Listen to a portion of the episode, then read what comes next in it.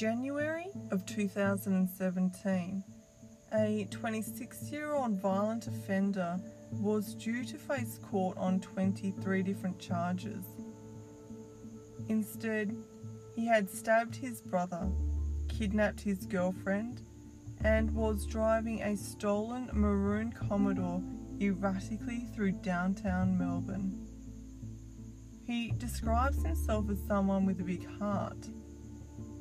He also admits that he went to the city that day to run people over.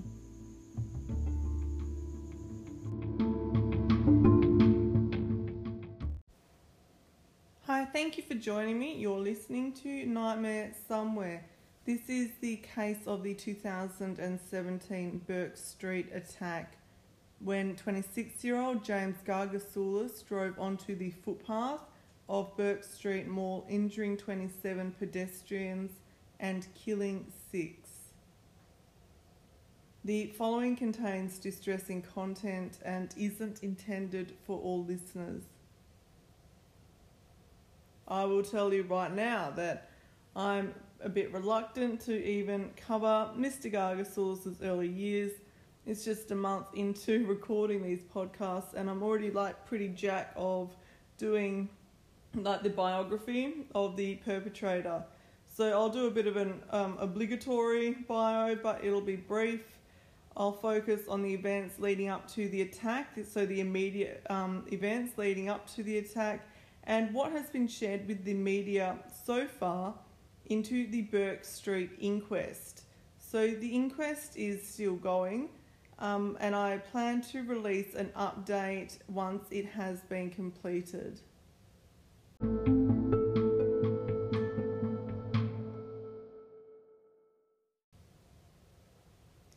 James Gargasoulas grew up in the opal mining town of Coober in South Australia with his younger brother Angelo and their single dad. Angelo did explain that his father was abusive and would bash them both when they were growing up. Gargasoulas had a difficult time in school, both with his education and his behaviour. He was in remedial classes and was bullied by other students. He displayed sociopathic tendencies from an early age. So, one of these sociopathic tendencies is um, the fury against slights and an urge for retribution. At 14, Gargasoulas smuggled explosives into the school, planning to get back at those who had taunted him. He started smoking marijuana early on and began ice in his early 20s. He would later be diagnosed with paranoid schizophrenia, and I probably don't need to tell you how these two drugs in particular wreak havoc on a condition like paranoid schizophrenia. His brother explained how Gargasoulas was extremely violent, especially toward women. He moved to Melbourne from Coober and I've got written that he continued his downward trajectory. But the more that I read and the more that I modify this podcast, it really doesn't sound like a downward trajectory. It um I'd say it's more like a continual baseline. So less than half um sorry, less than a year before the mass murder he crashed into his girlfriend's car, so he deliberately T boned her car because he was convinced that she was cheating on him. It was a serious attack and it left her with spinal injuries.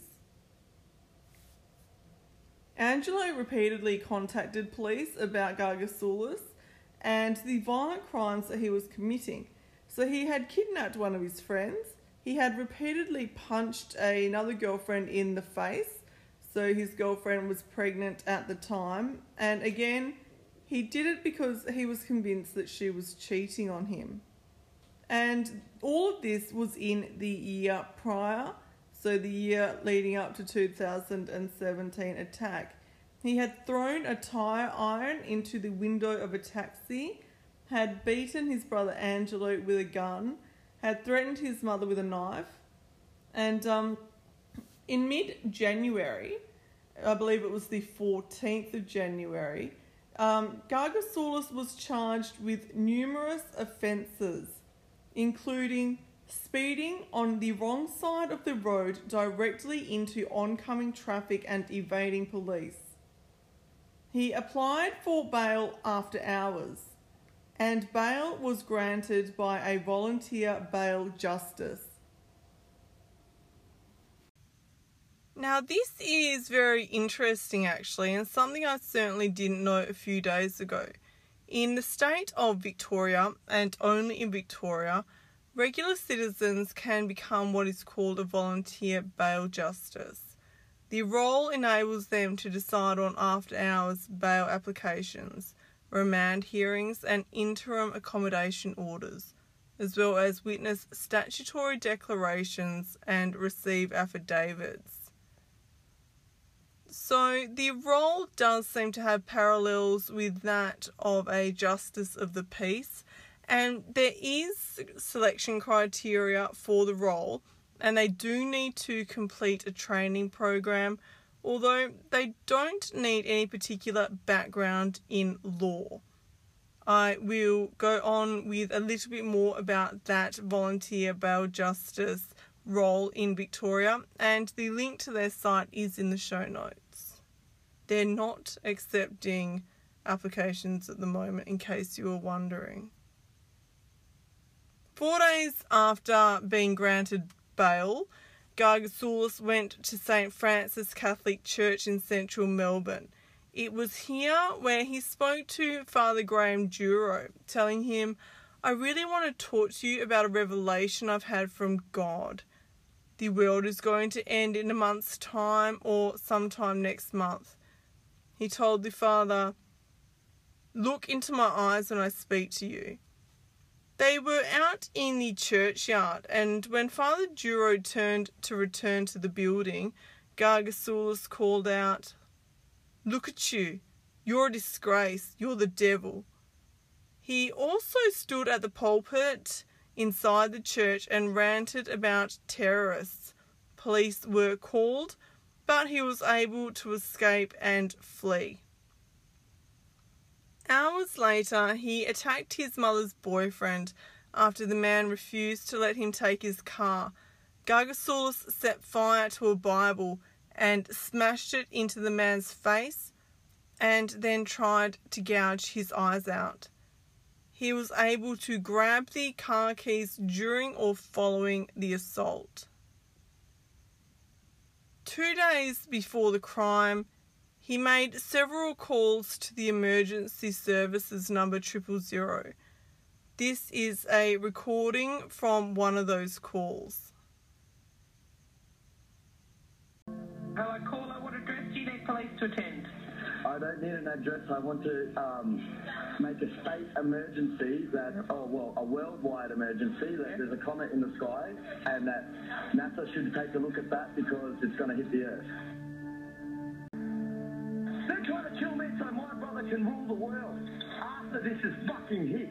And then all the rich people will go underground and yeah, blah, blah, blah. So fucking work that out, you dumb fuck. Well, you're not dumb. You just, you need to fucking understand what the fuck is really going on. Why do you think the world is fucked up? Why do you think there's all lies and deceiving? Now, I'll be dead after this, hopefully not. Why will you be dead, James? Why? Because the comet will take me out because I have no safety. Shortly, I will refer to CIRT. It stands for Critical Incident Response Team. It is the Victorian division of the police force and they deal with the rapid specialised response to high risk incidents. So these include seizures, seizures, sieges, suicide interventions, armed offender incidents, and violent confrontations. These are the events as the clock ticks over to January 20th, 2017. James Gargasoulas was due to appear in court that morning.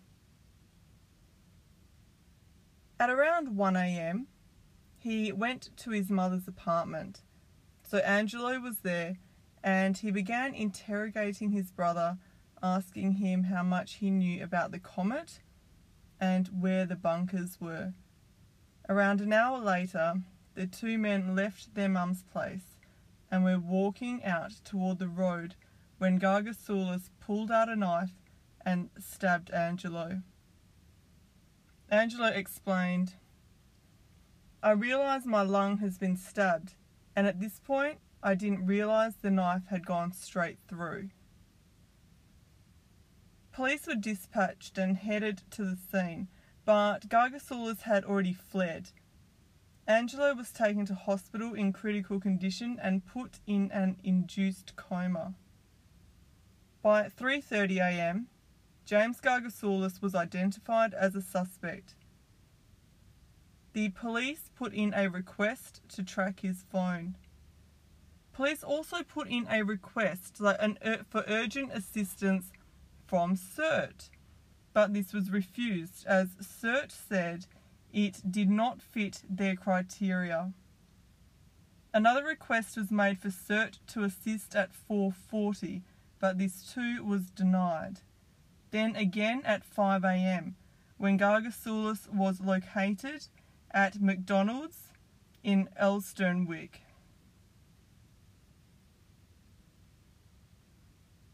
At 8.04 am, Gargasoulas returned to his mother's apartment.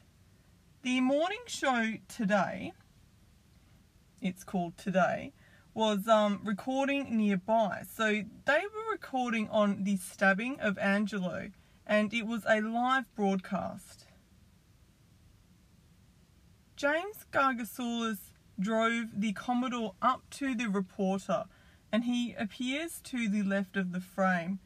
He began flying his cap out of the window and called out, That's me you're looking for, and drove off.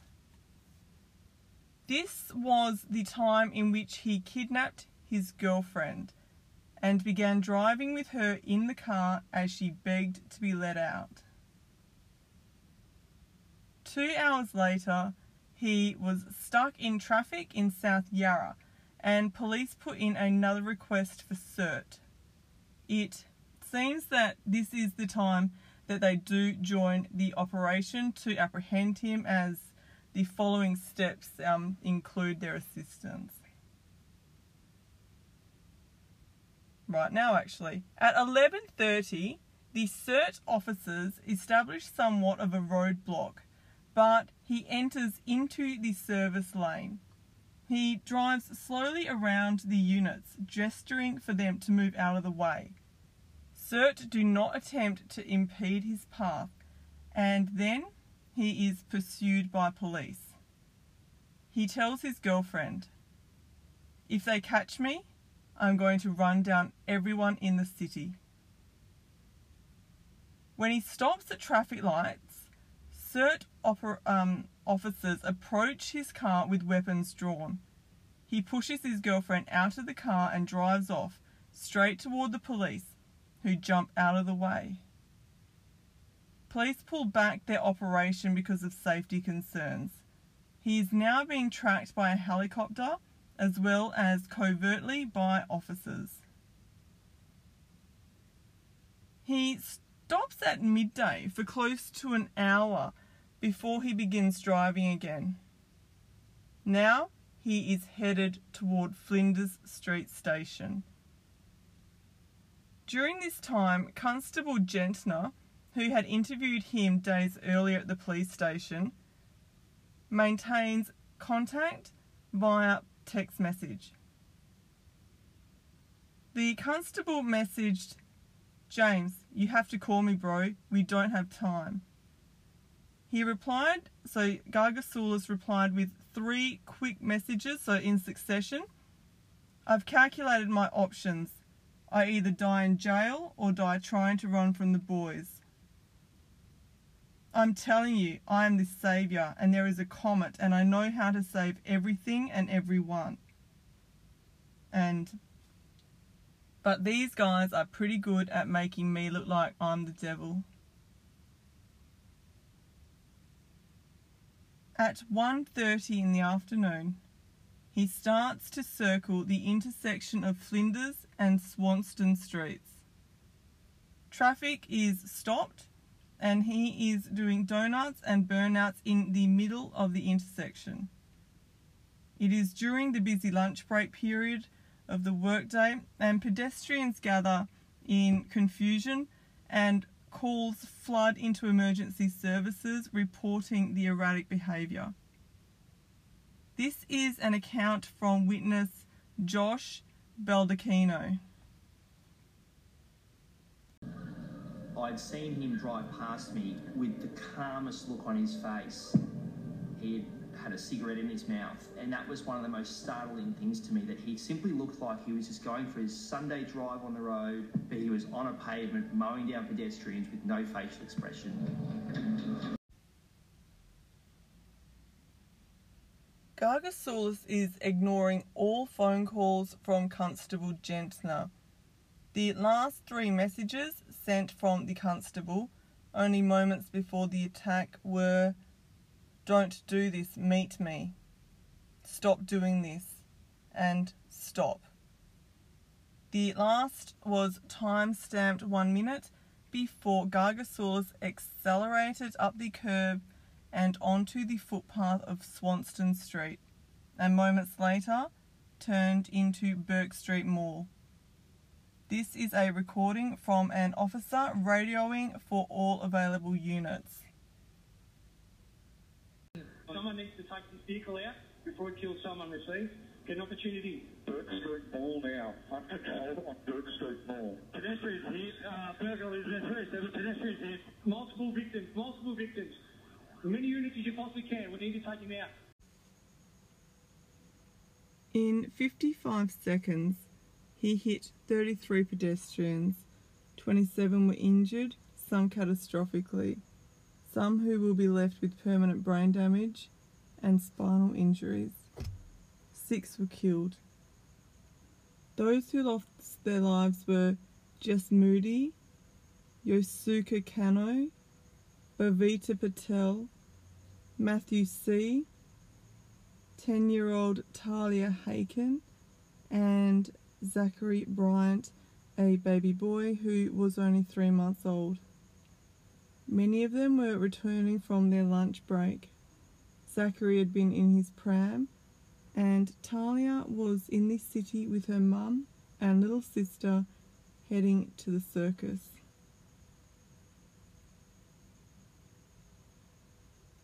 Officers shot at James Gargasoulas and pulled him out of the car. He was to be tested and he did test positive for amphetamines, barbiturates, and benzodiazepine. The city was in lockdown as emergency services treated the victims at the scene.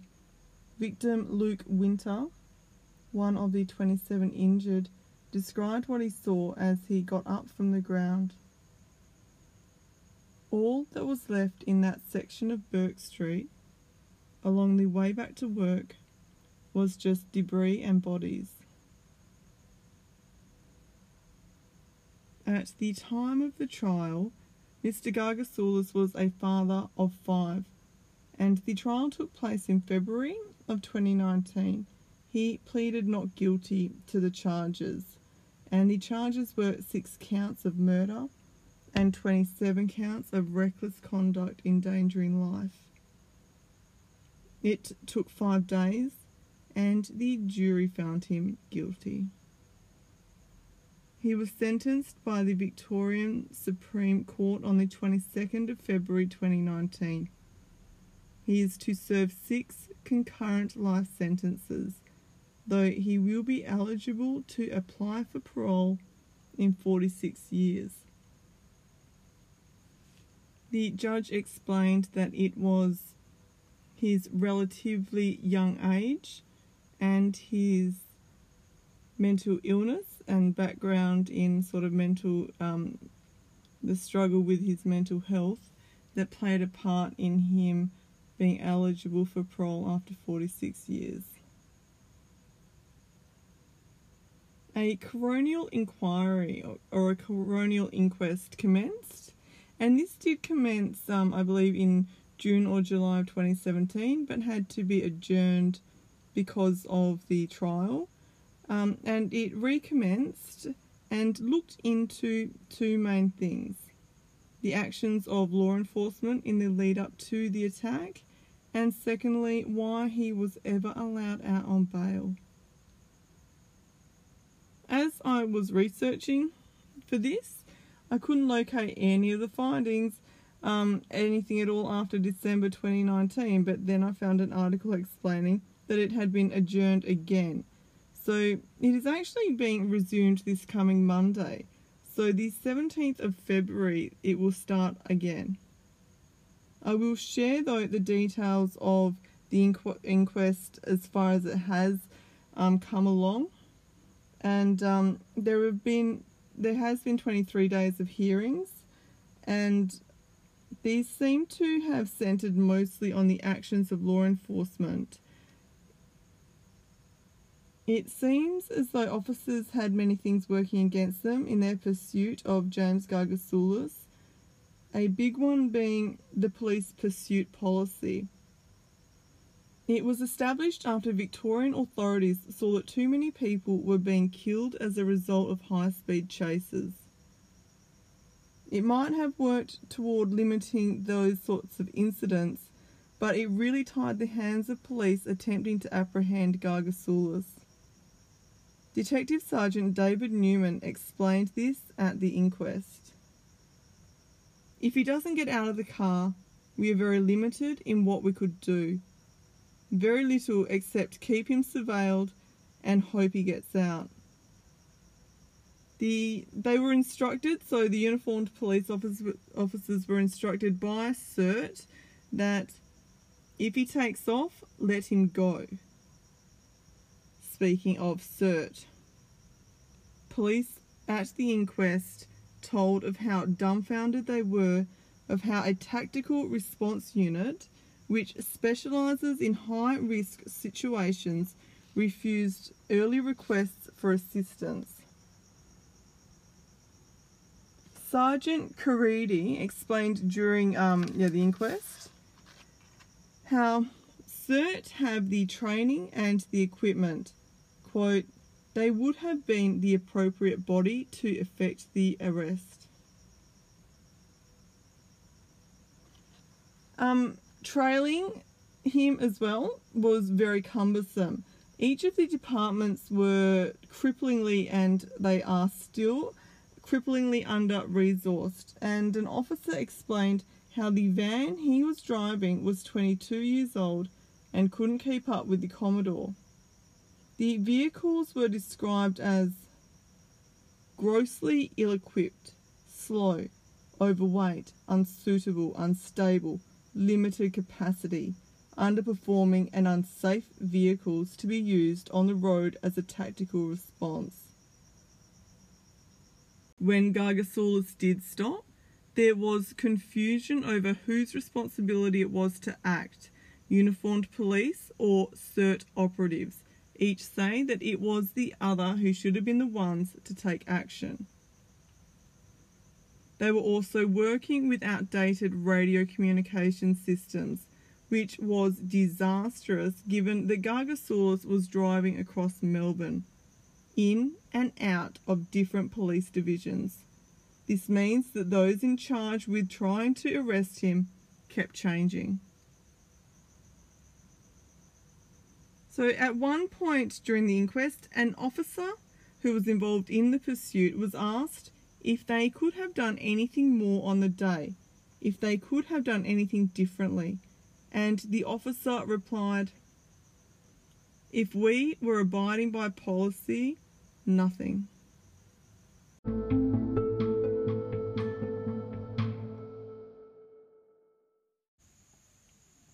In October of 2019, Victoria announced its hostile vehicle policy.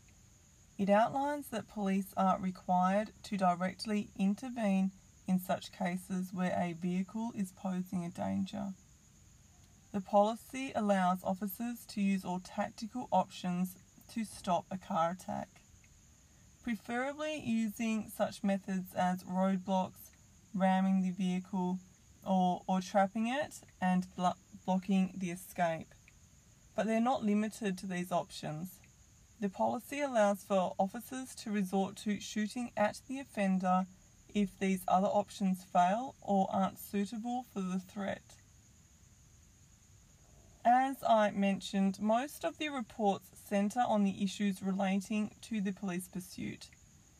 However, in respect to how and why he was out on bail, the bail justice did appear at the inquest and he said that he was not given information on Gargasoulas's extensive criminal history. But police argued that it's unheard of not to provide the bail justice with a criminal rec- record. They affirmed that they told the bail justice that he posed an unacceptable risk and that he had previously failed to appear on bail 13 times. It was also revealed, though, that police did not formally appeal this decision. Um, just before I go, I would like to share some words from Tony Hakin. He um, is the father of 10 year old Thalia who was one of the six who died in the attack. During a memorial service held in Melbourne a year after the um the 2017 attack, he said how each of the six victims died so we can understand what the risks are. He urged parents to go home, pick up your daughter, even if she has been naughty, and remember that she is the reason we sacrifice. Um, I have a 10 year old daughter, and I have to admit that um, I have done that once or twice in the past few days. Thank you so very much for staying with me. Um, I know that it may sound like a bit of an abrupt ending, but I will release an update once the inquest has been completed and the findings are available. So that's all from me for the time being. I'll see you next time and bye bye.